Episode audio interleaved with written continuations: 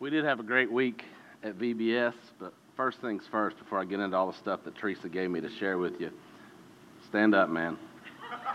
stand up. Look, I'll, I'll go first. I am 41 before asking. I'm 41. How old are you? 40. 40. That, that was him doing the worm. So, Big Daddy Word is also Big Daddy Worm. And I really think you need to do it right now. I mean, I think everybody thinks you need to do it right now. Oh what, what we got to do? This? Is that good? Are you healed up enough from the other day? All right. Show us what you got. I don't want to fall down. I don't want to mess anything up besides myself. But that's.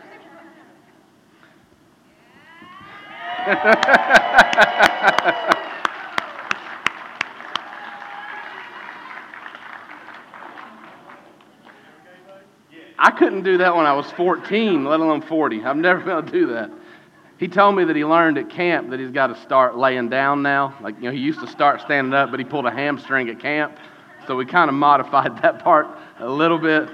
I'm still impressed, man. Like, every time I see it, I'm impressed. Am I in the right spot, Justin? Am I good for the camera? All right. So here's what Teresa sent from the week. It was a really fun week. Um, we had 190 kids registered. 57 volunteers, so thank you to all of our volunteers. Um, yeah, thank you very much. 17 of those volunteers were our students uh, working with Eric, and so that's just awesome. Like the, that picture of disciple making and reproduction, and, and we're trying to make disciples out of our students who are making disciples out of our kids. Um, that's a real goal of ours. We had over 20 children who responded to the gospel this week as it was presented, and Teresa is following up with all of them and their families. Um, we actually had a we got a, a, new Christians class scheduled for this Saturday, and if if you um, or anybody in your family, it's not just for kids. Usually, there's a lot of kids in there when Teresa has those classes, but anybody would like to come this Saturday, we'd love for you to come to that. Uh, Teresa does lead that. And so we're looking forward um, to having kids and families go through that and, and getting to celebrate some baptisms here in the next few weeks. Our three, and Keith, I know already mentioned some of these people, but Teresa just asked me to specifically mention our directors again um, Ashley Lee, Ruth Rose, and Jody Scully. We're kind of behind the scenes driving everything, and so thank you all for that. And then um, our kids gave $413 to the weekly offering, and uh, Teresa had found a, a, ministry that we partnered with that is actually providing school supplies to children on Native American reservations that are in need, and they're able to buy a year's worth of school supplies for a kid for a dollar. So we've got 413 uh, children who have school supplies this year because of what our kids gave. And so it was just a good week on a lot of different levels, um, and we're thankful for that, and it was a lot of fun. Eric wasn't the only one bringing the fun, but Eric definitely brought a lot of the fun. Um, along the same lines of kind of lighthearted, last week I was so serious when I got up here, I forgot to comment on this, and so I'm going to back up. If you're one of those people who checks the bulletin every week and looks at the giving numbers, you probably noticed last week that it was a really, really, really large number, like 13 times larger than what it is this week. And I don't know if you connected the dots, but I had been gone for two weeks. and two other people taught, and for some reason, you decided that that was much more inspiring to give like six figures when I'm not here. And so I just want you to know I can take a hint, and I'm going to be taking two weeks off every month from now until 2027. And you feel free to give that way those two weeks every time I'm gone. If it works even better, I can take off two months at a time. Just, but in all seriousness, thank you um, for your faithfulness. Thank you for your generosity. And it is for us where we are as a church right now, it's something that we can celebrate and thank God and praise God that He's working in people's hearts, that He's moving, that He's providing in ways that it's not like we can just dial that up and make it happen. Um, and it's, it's something that gives us as a church um, just much needed financial support and also time as we continue to say, God, what does this look like over the next six months, 12 months, 18 months? Um, it's, a, it's a really beneficial thing, and I want to acknowledge it in a way that I thank you but also in a way that we thank God and we praise God for the way that He's working in our hearts and that He provides that way, and that when we need the gift of time, He's given us the gift of time and stretching out time for us to figure things out. And, and your elders are still in a lot of conversations with insurance company and realtors and other people and renting and getting stuff fixed and all that sort of stuff. Those conversations are still happening. A whole lot of them happened this past week. And if you'll keep praying, you know, that God would just open the right doors, lead us in the right ways, show us what our next steps and next decisions need to be at the right time. And one of the things that these last couple of weeks did is it, it stretches out the amount of time that we get to figure out what do those next steps look like and, and what doors do we walk through. So I really am thankful. And I am dead serious because the other thing is, Keith and Darren did a great job. And uh, next week, uh, Lou Beltran is going to be teaching for us. And then a few weeks after that, Adam Alm. And so the great thing about saying the Bible is what's central and this never changes and the Spirit is the master teacher is that in one sense it really doesn't matter who's up here. But also, if you want to give that way when other people up here, I am serious. Other people can be up here a whole lot more. Um, so I didn't take it personally, but I did take it personally um, in a good way. But thank you for that, and I do praise God for that. In addition to what we had going on with VBS this past week, which was a great week, we also had two of our families, uh, the Beltrans. I mentioned Lou just saying. Lou and Jen are one of them, but then also uh, the Bakers, John and Melissa Baker. Lou and John coach softball together, and their daughters, uh, Rachel and Avery, play on a team that got invited to a national softball tournament in Florida, and they actually finished third in the nation um, this past week. Yeah, it was they did great. They beat the team that ended up winning the gold medal and finishing first, but then they lost in the semifinals and finished third. Um, but the real reason I'm sharing that with you is because while all this was going on here with VBS this week, and we were getting to share with 190 kids the Bible and the gospel about Jesus, Lou and John were down there and uh, every practice, every game, they see as a chance to have Bible time with those girls and their families. Um, and it's just, it's another way that our church is getting to be the church out in the world and expose all sorts of kids and all sorts of families to the gospel over and over and over. Um, and so we're really thankful for that as well, that, that while we've got people that God's bringing here, this week, you know, some of the people he brought here aren't part of this church technically. He's also got people who are part of this church who he's sending out there to be the church as well. Um, and, and to know that God's working in ways that are bigger than us, beyond us, outside this state, um, is really exciting. And I pray that we'll always just keep that in mind that, that as the church, He's not calling us to gather at a building exclusively and just be the church right here with each other. That He's called us to make disciples of the nations, to go to the ends of the earth and that what that looks like in our lives so much of the time is where He's already sending you. It wasn't like Lou and John said, oh, we got to go do something new to make disciples. It was, what are we already doing? Our, our daughters play softball. We're going to coach a team together, and that's where we're going to make disciples. That those girls are potential disciples, and their parents are potential disciples, and their siblings are potential disciples. And every time we've got a captive audience at the end of a practice or an end of a game, we're going to talk about Jesus and we're going to talk about the Bible. And yeah, we're going to play softball, but it's not going to be about softball. It's going to be about Jesus. And I just pray that's what our whole lives will look like. I'm going to live my life, but it's not going to be about my life. It's going to be about Jesus. That everything in my life is an opportunity to point people to Jesus and make this about Jesus. So that was really another exciting piece this week. We're diving into Ephesians today. We finally got there. I know I've been telling you for a while we're going to try to. We're going to look at chapter 1. Uh, we're going to read all of chapter 1. And I don't know, there's only six chapters in Ephesians. I don't know each week if we're going to be able to cover a whole chapter in a week, or some chapters may take two or three weeks. But as I looked at this one, I really felt like I couldn't break it up because of the way it's all connected. It's okay if we don't cover it. And after Lou teaches next week, um, he's going to take us back to John, where Keith and Darren had us a few weeks ago. Uh, Lou's going to be in John 12 next week. Um, but when we come back, if we need to spend another week in chapter one, we will. So don't feel the pressure that we got to cram everything in this week. I'm talking to me right now. Don't feel the pressure that we got to cram everything in this week. But also, as I was telling Keith, I was like, I think I am going to do the whole first chapter. I was like, well, because the deal is after you get through the introduction, verses 3 through 14, like originally when Paul wrote it in Greek, are only one sentence. Like he'd get an F in English for this run on sentence, but evidently it was a good thing. So you've got one sentence and then a prayer at the end of chapter 1. And so Keith was like, just stand up there and tell them, hey, we're only going to do one sentence and a prayer this week. So we're doing one sentence and a prayer this morning. Now, that's a whole chapter in the book of Ephesians, but that's what we're doing.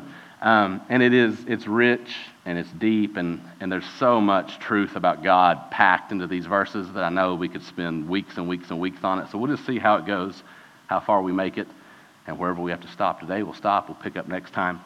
So I'm going to pray for us. If you will pray right now with me, pray that God, by His Holy Spirit, would teach us right now. Not just me and what I would say, not just you and what you would naturally think, but that God's Spirit would be the teacher, and He'll open up His Word so that we can see these truths about Him, and He'll open up our eyes to see them and soften our hearts to really believe them and receive them. And then as I read this chapter, be asking, listening primarily for what does this teach us about God? What do we see about who God is, how He has worked, how He does work? God the Father, God the Son, God the Spirit, His nature, His character, His plans. And we'll, we'll list some of those as God shows them to you. And then we'll talk about what that means for us, how it should affect our lives, how it should affect us as a church if this is who God is and we really believe in Him or trust in Him and following Him. So let's pray together right now. Father, thank you for this time right now.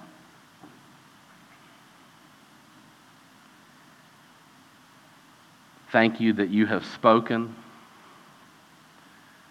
by your Holy Spirit through the people that you inspired to write your word in the Bible.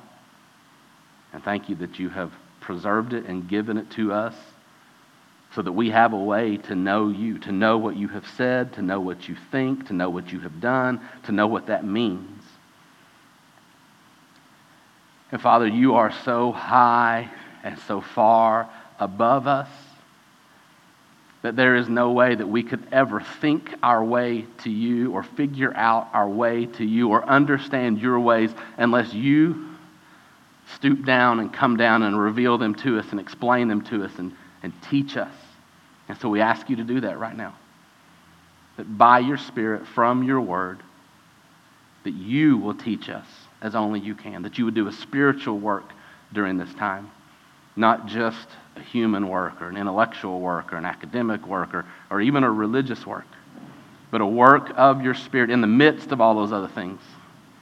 That you would grab hold of them and sanctify them and purify them and redeem them and use them for the purpose of making yourself known in a way that impacts our hearts and changes us because of who you are. So please, Father, open us up to the truth of your word. Open the truth of your word up to us and do the work that only you can do. We need you to do it. We trust you to do it. We depend on you to do it. And we thank you for doing it in Jesus. And so it's in his name that we pray. Amen. All right. Ephesians chapter 1, starting in verse 1. Paul, an apostle of Christ Jesus by the will of God, to the saints who are in Ephesus and are faithful in Christ Jesus Grace to you and peace from God our Father and the Lord Jesus Christ. Blessed be the God and Father of our Lord Jesus Christ, who has blessed us in Christ with every spiritual blessing in the heavenly places, even as he chose us in him before the foundation of the world, that we should be holy and blameless before him. In love, he predestined us for adoption to himself as sons through Jesus Christ, according to the purpose of his will, to the praise of his glorious grace with which he has blessed us in the beloved. In him we have redemption through his blood, the forgiveness of our trespasses, according to the riches of his grace, which he lavished upon us in all wisdom and insight making known to us the mystery of his will according to his purpose, which he set forth in Christ as a plan for the fullness of time to unite all things in him, things in heaven and things on earth. In him we have obtained an inheritance having been predestined according to the purpose of him who works all things according to the counsel of his will, so that we who were the first to hope in Christ might be to the praise of his glory. In him you also, when you heard the word of truth, the gospel of your salvation, and believed in him, were sealed with the promised Holy Spirit, who is the guarantee of our inheritance until we acquire possession of it to the praise of his glory. For this reason, because I have heard of your faith in the Lord Jesus and your love toward all the saints, I do not cease to give thanks for you, remembering you in my prayers, that the God of our Lord Jesus Christ, the Father of glory, may give you the spirit of wisdom and of revelation in the knowledge of him, having the eyes of your hearts enlightened, that you may know what is the hope to which he has called you what are the riches of his glorious inheritance in the saints?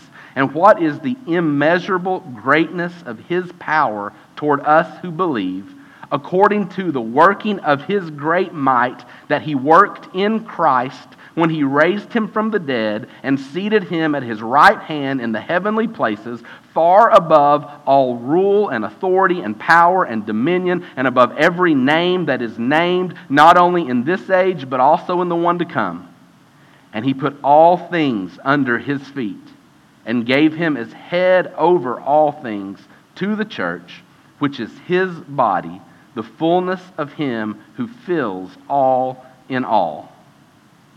All right, that's Ephesians 1. What's that teach us about God?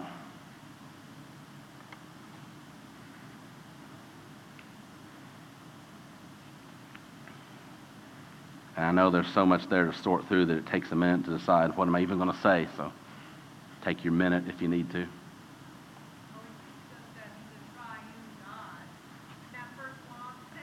Yeah.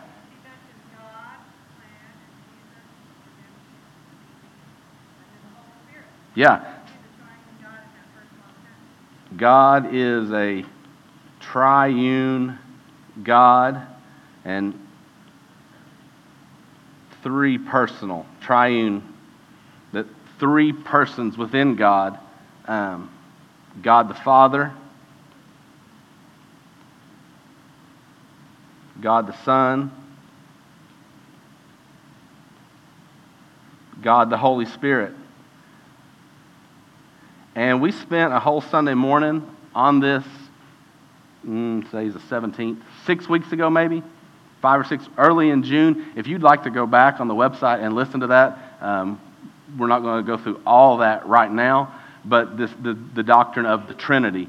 And we're not saying there's three gods. There is one God, one being with the divine nature of God. But God, and this, this part, before you go and blow your mind on the three persons in one being, because it's still, I mean, I don't, I don't fully understand that. That's not how we exist.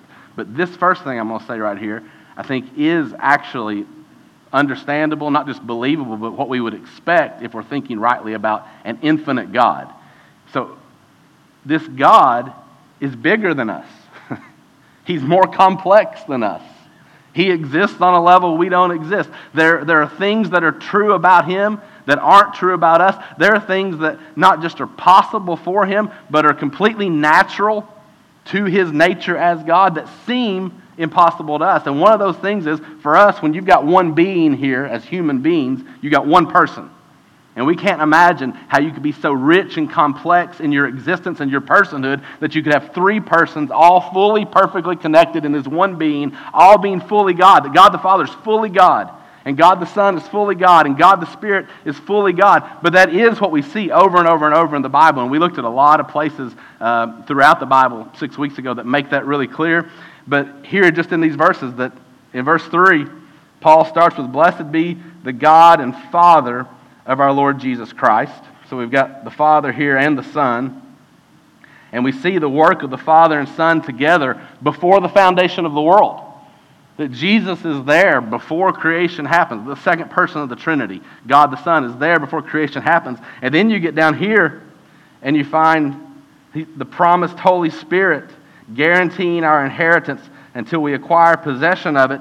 That God the Spirit is the one that the Father and Son use to seal their people and guarantee their work and, in a sense, lock it in for us to all eternity future.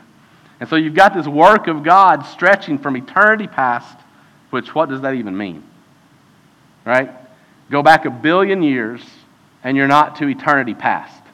There's still an infinite amount of time past that. So go another billion years past that, and you're not there. And go another billion years, like you never ever get there from where we are. Right? And if, if we're starting in eternity past, how do you ever even get here? Because you've got an infinite amount of time from there to here. So we just, there needs to be a piece of humility anytime we encounter a place in the Bible that starts to talk about the eternal work of God, where we would start and say, I don't even know what eternity past means. I can't comprehend it. I can't wrap my mind around it. No matter how long I think and how far back I think, I can't get to how far back God has been. And if I can't understand eternity past, I certainly can't understand the existence of the infinite God and his eternal purposes that have existed in his mind and heart from eternity past. right? That there, there, there's a humility here, a humbling of us to come and say, God is so much bigger than us. And when he speaks in these ways and reveals these things, he's speaking things to us that they should blow our minds. Like it, we should be in awe of what we're encountering here. And then not just that it stretches that far that way, it also stretches that far this way. like forever and ever and ever. And it never starts and never ends. Just keep stretching, keep stretching, keep subtracting one and keep adding one, and you never get there. And so that's where we're starting with an infinite, eternal God. That's who He is. And then what's amazing, if you allow yourself to, to bask in that for a minute, that that's who God is, then what this section says, who that God is, what it says about what He's done, and how He sees us and views us and interacts with us. So that's where we're headed. What else? What other truths about God do you see in these verses?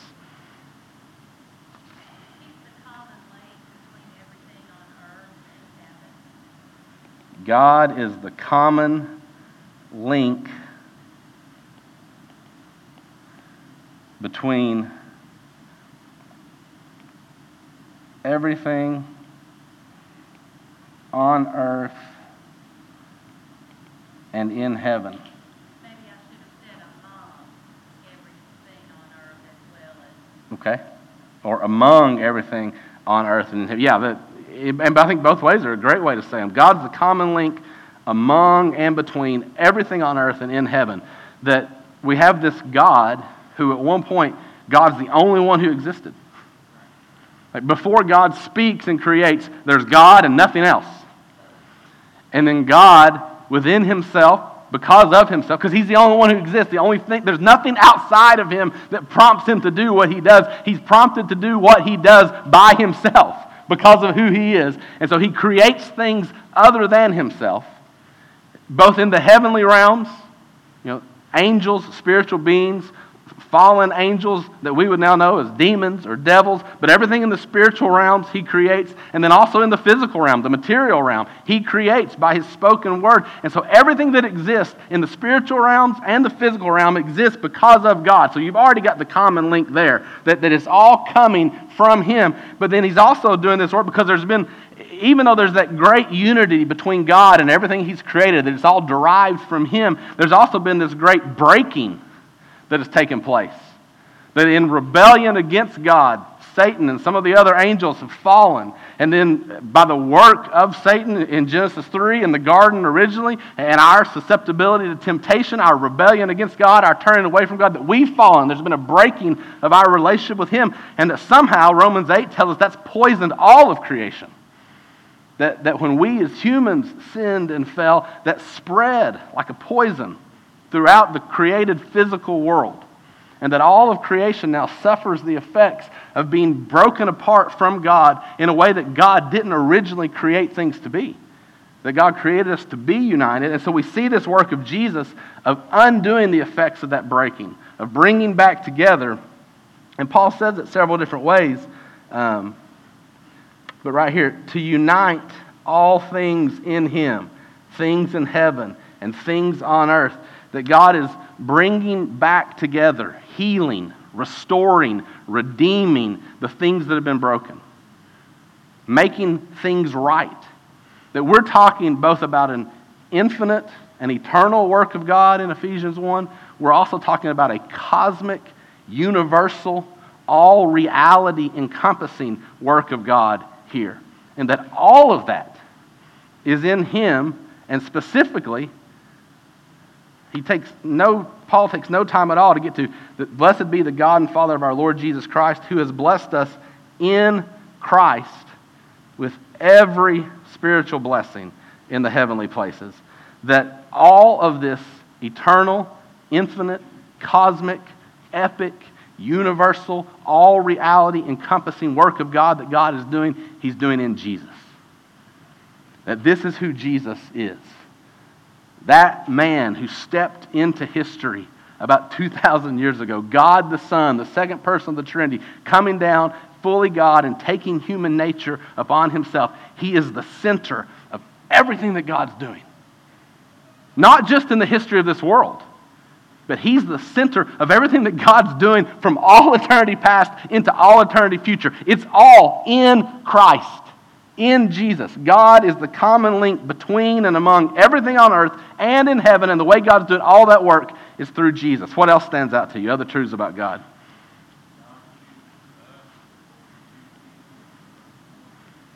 God chooses us before we choose. Uh oh. Turned off for some reason. Try again. Whoa. There we go. God chooses us before we choose Him. God chose us, this is verse 4, even as He chose us in Him before the foundation of the world. And where we get the before we choose Him is that's before we exist, right? Before the foundation of the world, before the world exists, which is before we exist, and He's already made a choice in love. And I want you to think about this. Before you have done anything good or bad, like before you've done anything to earn God's favor, before there would be something about you that would prompt God to love you or want you or connected to that and really relevant for people like you and me who blow it a lot, before you've done anything that would prompt God to not love you and not choose you and reject you, like before there's anything outside of God that would determine is he going to love you or not? Is he going to accept you or not? Is he going to choose you or not?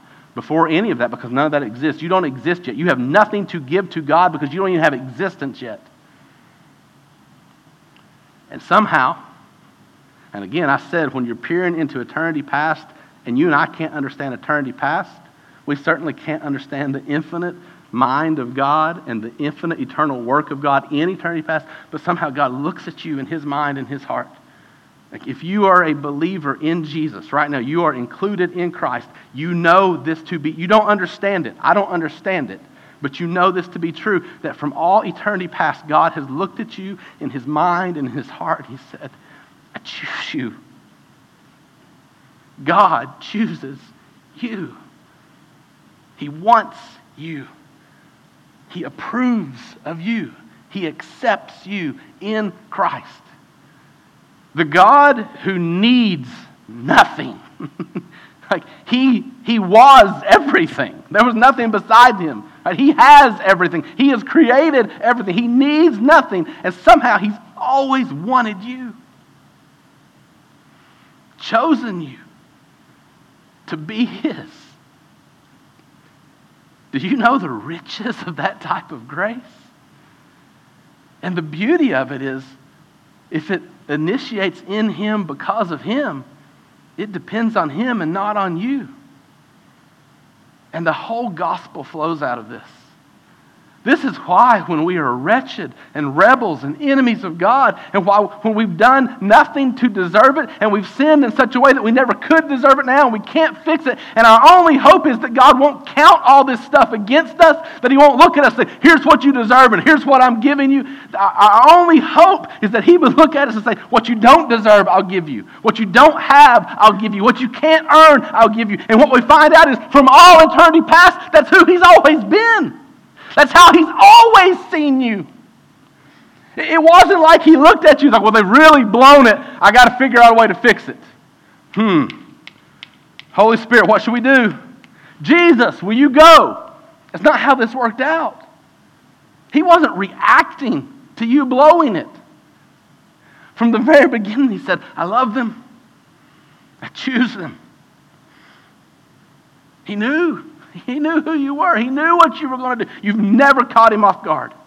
You've never surprised him. The worst, darkest thing that you ever done in your life, or the worst, darkest thing that you ever hidden in your heart, he knew. He knew when Jesus was hanging on the cross and Jesus died for that, but he also knew from all eternity past when he purposed and planned in his own heart that he would send Jesus to die on the cross. He's always known it about you, and he's always chosen you. He's always chosen you. He's not letting you go now. These 70, 80, 50, 100 years that you're on earth, do you know how infinitesimally small that is to all eternity in both directions? Do you really think that his love for you is going to wear out in this little bit of time? it's never worn out from all eternity past and it's stretching into all eternity future. And if we if we even begin to grasp that just a little bit, I mean, just, I can't make my fingers small enough. Do you know how differently we will live these 70 or 80 years on earth? If you believe the infinite, eternal God loves you this way with a never ending, choosing love, the freedom that you have, to give yourself and pour out your life for Him, to love others, the freedom that you have from self protection and self preservation and self advancement and self pity, like all the things of self, the freedom that you have from you because He's on your side. Or better yet, He's chosen you to be on His side. What else stands out to you? Other truths about God?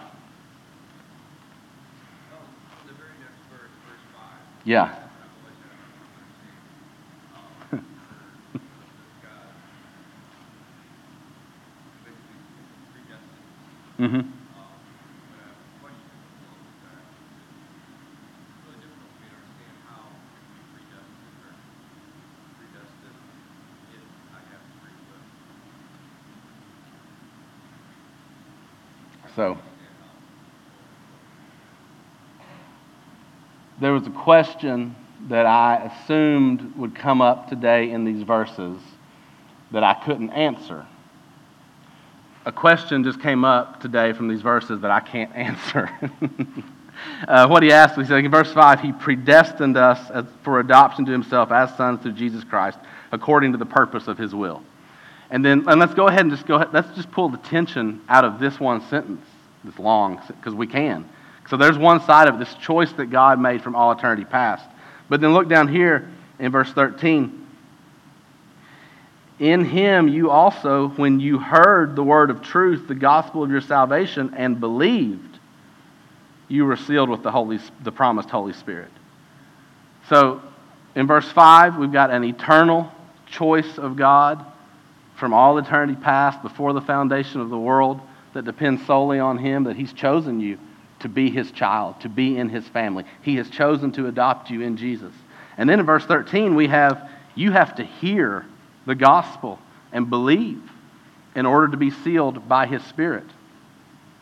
And we've hit some great big truths about God today, and there's a whole lot more in this chapter, but I know that if we don't wrestle with this tension for a minute, um, that for some of you, like it'll just keep being in your face so much. that we may not hear anything else. So I'm going to I'm going to do my best here to wrestle with it. And, and the first thing I want to say is what I said a minute ago applies right here. If we can't understand an infinite, eternal God, who He is in His nature God the Father, God the Son, God the Spirit and we can't understand eternity past, which we can't. Now, you may think you can, but if you think you can, that's just because you don't realize how much you don't understand it yet. All right? Then for you to understand how that infinite, eternal God has worked from all eternity past and how that relates to our existence and our experience in this sliver of time that we exist here on earth, there's no way. Like we're talking about something that's so far beyond us. God, God is pulling back the curtain a little bit and letting us peer into His eternal mind, His eternal purposes. And I would say we should expect to find something there bigger than we can fully grasp. If you told me the infinite God is going to pull back the curtain and let you peer into his purposes from all eternity past and you'll fully understand it, I'd be like, well, that's not what it really is then. right? How's a finite, time bound creature like me going to understand the infinite mind of God from all eternity past? I'm not. And so the first thing that tells me, oh, this really is true about God, is that it's bigger than what I can fully grasp. It's beyond me. Now, God walks us step, but the thing is, God can walk you a million steps into an eternal, infinite plan, and there's still an infinite amount that you don't see and understand yet, right? He, it, it doesn't matter how far you go into infinity, there's still infinity left. I can't understand that. If I can't understand that. But what he does is every step he takes you is true and consistent with the whole thing.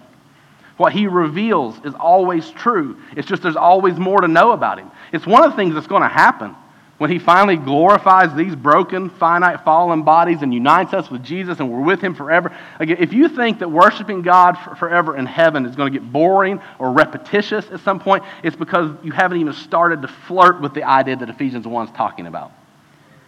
You could worship a new aspect of who God is and a new piece of what he's done in Jesus every second for the rest of eternity, and there'll still be an infinite amount of him to see for the very first time. Now, he's so rich and deep and beautiful that you may decide you want to spend a thousand years on one piece of what he's done for you.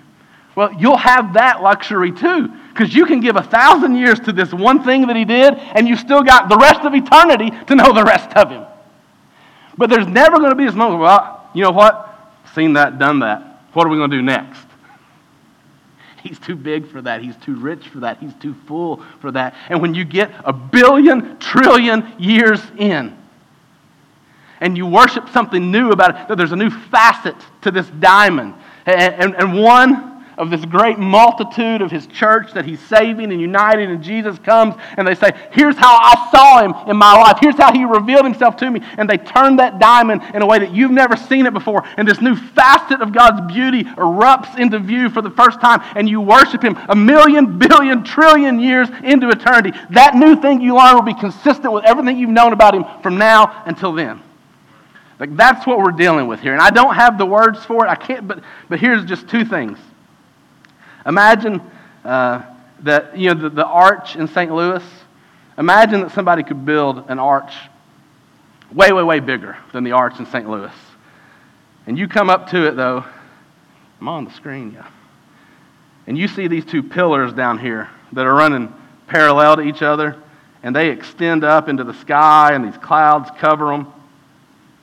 And for as far as you can see, you just got these two parallel columns running up in the sky. You look at it from our perspective, you're like, there's no way those things ever intersect. Like, I know that parallel lines never intersect one another. What you and I don't realize is somewhere out of view, if we could get up above those clouds, what these parallel lines are actually doing is this. And there's this massive arch, and just that top part's hidden by the clouds. That's the first thing I would say to you about God's sovereign choice from all eternity past and about your freedom and responsibility to choose Him and respond to Him in the gospel is that somehow they look like they run like this to us. That's because we're down here on the ground looking up into the sky and we can't see far enough. But there's somehow, because both of they stand side by side over and over and over in Scripture, right here you see it, verse 5 and verse 13 that somehow the sovereign choice of God from all eternity past and the reality of the fact that He created you as a being in His image with the ability to choose and the responsibility for what you choose, those things intersect somehow, somewhere up there in the mind of God. And if you start to believe that He's an infinite and eternal God, it's not that hard to believe that there's room in His mind for those things to intersect when there's not room in our minds. But the problem's not with how big this doctrine is. The problem is how small our minds are. So that, that, that's the first illustration I thought of, but here's a couple more that they've been really helpful to me over time. Um, right before our oldest daughter, Sydney, was born, we had had a dog uh, named Annie that we'd had for about eight years. we had rescued her when she was an adult, so we're not really sure how old she was, but 13, 14. She got really sick, really old. It was time for her to die. Her kidneys were shutting down, her liver was shutting down. Um, and one night she got in a spot where she was just like, I don't know what the right word is for the sound she was making, but she was squealing, wailing. And I knew like we just, it was time to take her to the vet and put her to sleep. So I took her to the vet, and we went in, and he put a shot and a little IV right here, and she laid her head down in my arm and died. Now, if I were to ask you this, what sounds like a really simple question why did Annie die? What caused her death? I want you to think through this with me for a minute. If I answered and I said, well, the vet gave her a shot, and that's why she died, how many of you would agree with that? Okay, this is really a trick question. Like, if I said, well, her heart stopped, and that's why she died, how many of you would agree with that? What if I said the medicine in her veins caused her heart to stop, and that's why she died? How many would you agree with that? What if I said I chose to take her to the vet? My choice is why she died. How many of you would agree with that? What if I said her kidneys and liver were failing and that's why she died? Because that's what caused my choice. How many would you agree with that? What if I said she was getting really old and her old age caused her kidneys and livers to fail? How many of you agree with that? What if I said Adam and Eve sinned thousands and thousands of years ago and sin spread into the world and death came through sin and because of that my dog died? How many of you would agree with that? Now, how many of you sitting here feel like, well, that can't be? How can there be multiple causes of the same thing? That's a contradiction. Those don't fit together. Do any of you feel that way? It's okay if you do, but I, I, every one of those fit to me. And what we have, if you really think through it, is we have more immediate or direct causes. Like, really, the most direct cause of, of Annie's death was her heart stopped. But there was a deeper cause behind that. Her heart stopped because of a medicine that was running through her body. So, so you know, here's a, a it's one step less immediate, less direct, but it's also one step more ultimate. Like the, the, the medicine was a more ultimate cause of her death than the heart stopping. Do you see that? But the heart stopping was a more direct cause of her death than the medicine. You with me? But we can go back another step. Why was the medicine there? Because he gave her a shot. Right? And so the shot was less direct than the medicine, but it was more ultimate. And we can go back another step. Why did he give her a shot? Because I took her to the vet and asked him to. So my choice was more ultimate than the shot, but less direct. Why did I take him? Because my dog was in excruciating pain and wasn't going to get better. That affected my choice. Less, less direct than my choice, but more ultimate. Why? Because her liver and kidneys were failing. Why? Because she was getting old. Why? Da-da-da-da-da. Adam and Eve. All those things are true. Ephesians does one more step from Adam and Eve. Why? The eternal, infinite purposes of God in His own mind and heart that include His love and adoption for you in Jesus. Now, there's no contradiction between that last one. We can't see all the links of the chain. And here's the thing I would say in some ways, it's the least immediate one that we see but it's the most ultimate. The ultimate cause, the ultimate reason, and here would be my best attempt to answer your tension. The ultimate reason that you will stand in heaven someday and praise God for what He has done is because of God. It's because of a choice that God made for your good, not because of a choice that you made. The ultimate reason. And at the very same time, an immediate and direct reason why you will stand in heaven someday and praise God for what He has done is because you believed the gospel when you heard it.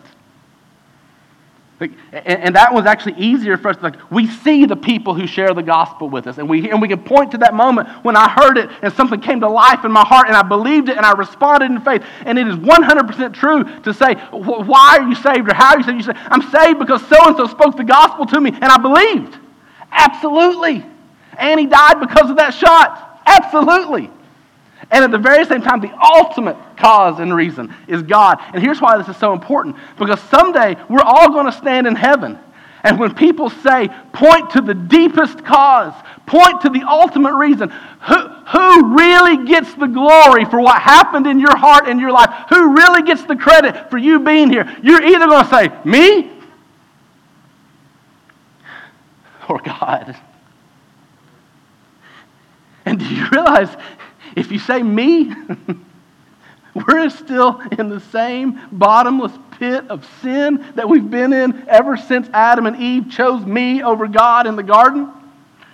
That this gospel of an eternal God doing a work that depends most deeply on Him is the unworking, the undoing of the very thing that sin did to start with. That God will get the glory for His grace in your life and my life. That He is the ultimate answer, the ultimate cause of your salvation. And Him being the ultimate answer and the ultimate cause of your salvation encompasses everything else that matters within it.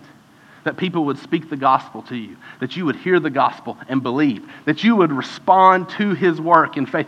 It doesn't undermine all that, it enhances all that because God said, if God's the one who's doing that work, he, isn't, he hasn't just said what He's doing, He's also said how He's doing it. Right? Like we, okay, so, so he's sovereign and he has decreed that, this, that he is going to save people. He's also decreed how he's going to do it. And wrap your mind around this mystery and then let's, let's shift to application for this morning. I know we've got a thousand more things in Ephesians 1. Two weeks from now, we'll look at them. But we're going to, we're going to move to application right here. The eternal God, who's had an eternal purpose in his heart and mind forever, has said, Here's how I'll carry out my purpose. My people will speak my gospel. They will take their physical mouths and they will say words in a fallen world, and other people will hear them with their physical ears, and I will do a spiritual work in people's hearts that save them for all eternity. That's how he does it. And it's consistent with his eternal purposes because he's the one who said, This is how I'll do it. But it means it matters when you speak the gospel, and it matters when you don't. It matters when you point people to Jesus, and it matters when you don't. And it matters when you believe in Jesus and you trust Him, and it matters when you don't. It matters for all eternity. The, the full purpose and plan and power and grace and loving choice of God, He's decided to infuse that into whether or not we are people who speak the gospel of Jesus to other people. I mean, you see it right here. When, when, verse 13, when did he work out his eternal purposes? When you heard the word of truth, the gospel of your salvation, and believed in him. You've got to hear it and you've got to believe. For people to hear it, you've got to speak it. Like this is how he's doing it. And then also, just to see another really practical way right here. So I've, I've hammered on speak the gospel. Here's the other really practical thing after Paul does all this mysterious stuff in verses 3 through 14, all this stuff that we can't hardly wrap our minds around that we're wrestling with right now. For this reason, because of this eternal work of God that started in eternity past before the foundation of the world, stretches into the present of Him saving you, and then stretches into the future, which is where He ended there, stretches into the future of the guarantee of our inheritance till we acquire possession of the praise of His glory. This eternal work of God in both directions. Because of that, what does Paul do? For this reason, because I've heard of your faith in the Lord Jesus and your love toward all the saints, I do not cease to give thanks for you, remembering you in my prayers. Paul says, I look at the eternal work of God, and it prompts me to pray. It inspires me to pray. Now, there are two different views of all this that would not be consistent with praying. One view is God's done everything in such a way that nothing we do matters. So what's the He's already chosen, He's predestined, nothing we do matters. Why would you pray? Obviously, that can't be the right understanding of verses 3 through 14 if Paul's immediate response to those verses is that he prays. The other view would be hey, this depends on us. That my free will is the ultimate cause of anything that happens. I've got to choose. I, you know, I, I've got to make this happen in people's hearts. If that's true, why pray? Because God has no control over that. Right? If God's already determined everything and nothing we do matters, don't pray. And if this depends entirely on people's free will and it's not a sovereign work of God, don't pray because He's not the one in charge of this thing. The only way this makes sense, the only way that prayer fits right here, is if this mysterious wedding between these two truths is real. That God, when you pray, you're praying to the God who can bring about all things. You're praying to the God who, from all eternity past, has taken into account everything that will ever happen, including He's taken into account your prayer right here, right now. And back then, an eternity ago, He heard this prayer. And He took this prayer into account. And He said, I'm going to create in such a way that the answer to that prayer is built into my eternal work for all time. But your prayer really, really matters. Do you realize your prayer matters more then than ever before because your prayer is touching the work of God in eternity past? And at the very same time, if people are just robots and doesn't matter what they do, then there'll be no reason to pray. But if they really do have to respond, then we're saying God's got to do something so they'll respond. Like it has to be a response. And so I believe that their hearts can be changed. I, I believe that at the very least, they aren't entirely free, like in the sense of nothing can influence them. But there are outside things that can work on people's hearts. That if I pray right now and God orchestrates events in history so that they hear the gospel and they're exposed to this, and, and, certain things happen in their life, and they have experiences and circumstances that bring them to a point of desperation and humility and brokenness, that that will actually change their heart and influence their decisions, and they may respond to Jesus in faith. So these two extreme views, it's either all this or all this, it doesn't fit. It's not just that it doesn't fit with what we see right here in the Bible, it doesn't fit with how we naturally operate in life. Like when you pray, you don't believe this or this. You don't. Now, I don't, I don't understand all the details. I don't see how it works, but I know it's true. I know it is. Because this is the way that God has spoken, this is what He has revealed, and every piece that He ever shows me does fit somehow. I just don't have all the pieces. The puzzle's bigger than, like, it's a billion piece puzzle, and 242 fit on my kitchen table. All right? but those 242, they fit together, and they look like the picture on the He's shown me the picture on the box. and they look like that picture. And so here's what I would say when you start to see an eternal God like this, it should do a couple things in you. Number one, be humbled. You're not Him. This is not your plan. These aren't your purposes. You didn't come up with this thing and you haven't been working it out and bringing it about for all eternity. He has, and He is, and He will. Be humbled in light of who He is. Number two, be in awe. Do you know how big and great He is? Do you know how glorious He is? This is what worship really grows out of seeing who He is. And with this one, this is the last thing I want to point out in the text today as we wrap up. This one isn't hidden in the text at all. Over and over and over. Up here, the verse that we thought was so hard, verse 5 In love, he predestined us for adoption to himself as sons through Jesus Christ, according to the purpose of his will. Why did he do that? This mysterious, hard to comprehend work of God from all eternity past. What, what did he intend to come out of that? to the praise of his glorious grace.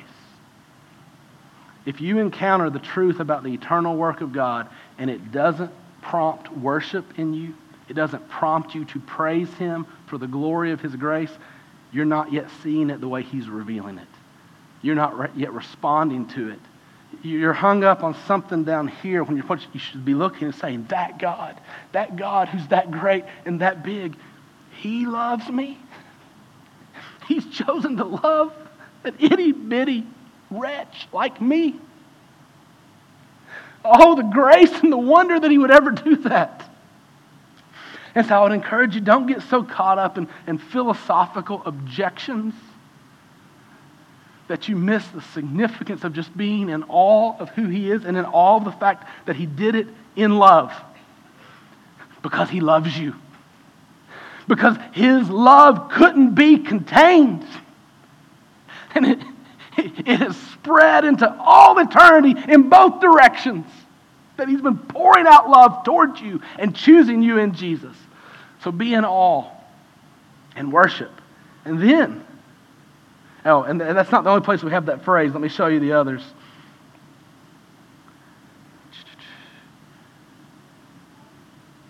Verse 12, so that we who were the first, first to hope in Christ might be to the praise of his glory. So there it is the second time. And then the third time here, after he circled, he, he circles from the eternal work of God now to your responsibility to respond in verse 13. And he says, You also, you heard the word of truth, the gospel of your salvation. You believed, you were sealed with the Holy Spirit, who's the guarantee of our inheritance until we acquire possession of it to the praise of his glory.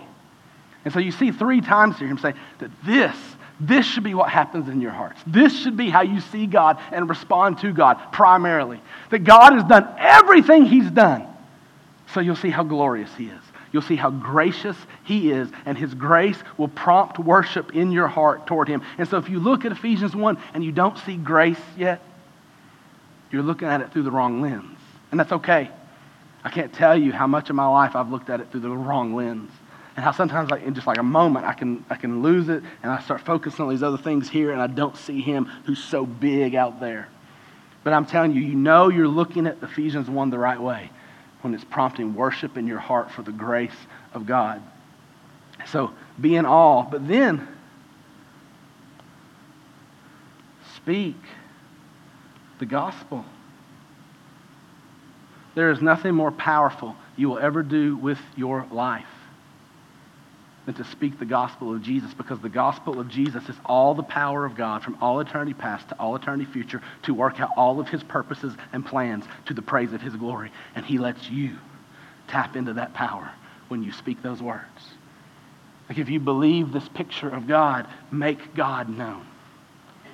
A God of grace, a God of love, a God of choosing. Because the deal is, if everything we've said this morning is true, it doesn't matter what anybody looks like at this exact moment. How hard their heart seems, how much sin there is in their life, how badly they've messed up, how far they seem to be from God, because God's not choosing them based on any of that. God's choosing them based on the love that He has in His own heart. And that, that type of love is available to anyone who will believe. Everyone who believes. All who believe, whosoever calls on the name of Jesus, God loves that way. And so you and I can't rule out anybody. We can't write off anybody. That love, this eternal love of God, is big enough to reach anyone. So speak the gospel, be humbled, be in awe, speak the gospel, and then on my word, pray. Pray. Pray. Know why that keeps shutting off this morning. Pray. God exists in a place we don't exist. God knows things we don't know. God can do things we can't do. Will we depend on Him or will we depend on us? Like Paul, just when he's writing about it in this first chapter to this church at Ephesus, just in writing about it, it prompts him to pray. Like he doesn't get to the end of verse 14 and say, I don't understand any of that. That doesn't make any sense to me. I'm done. He gets to the end of verse 14. He says, How great and amazing is God. So I'm going to pray and I'm going to ask him to do. I know we didn't walk through all of them, but we, we can in a couple of weeks. I'm going to ask him to do spiritual things. Verses 15 to 22 is all these spiritual requests. God, do this and enlighten their hearts Give them a spirit of wisdom and revelation. Reveal, the, pour out the same power that you used when you resurrected Jesus on your church and build your church and fill them with the fullness of Jesus. And if this is who God is, then I can ask Him for that kind of stuff. If He's that big, I can ask for stuff that big. And so, part of the reason I think that why a chapter like Ephesians 1 is so crucial for us when we're like, man, this makes my head hurt and I can't understand it. Why would we even bother with this? Just do something more practical. This is as practical as it gets. This is who God is. Do you want to know why we don't pray more? Because we don't believe this is who God is. If you start to believe this is who God is, you'll pray more. Every time I don't pray enough, it's because my view of God's wrong. Every time I start to see just a little bit of who God is, both in His greatness and in His grace, well, there's no, nothing makes more sense than to pray. His grace means He'll give, He'll give, and He'll give, and He'll give. Back in verse 8, it was the riches of His grace that He lavished on us It wasn't like you have to come and you beg and you just squeeze out a little medicine dropper of your grace on me. He's like, He's pouring it out. That's who you're going to. You're going to a being who wants to give grace to you. Abundant, overflowing, excessive grace. So if you understand His grace, you'll ask. But then if you understand His greatness, it's like whatever you ask for, whatever He wants to give you in grace, He's able to. Because of how big He is and how powerful He is. And because He's seen it all forever. That's who you're praying to. If you know that's who He is, you'll pray. And when we don't pray, it's because we're not thinking that that's who He is. And so if we need to come back week after week and be reminded who God is, like if it would make sense for us to gather every week and ask each other, what's this teach us about God? Hmm. Maybe today we'll see a little more of who God is. You know why? Because that's the most practical thing in the entire world. That's the most important thing in the entire world.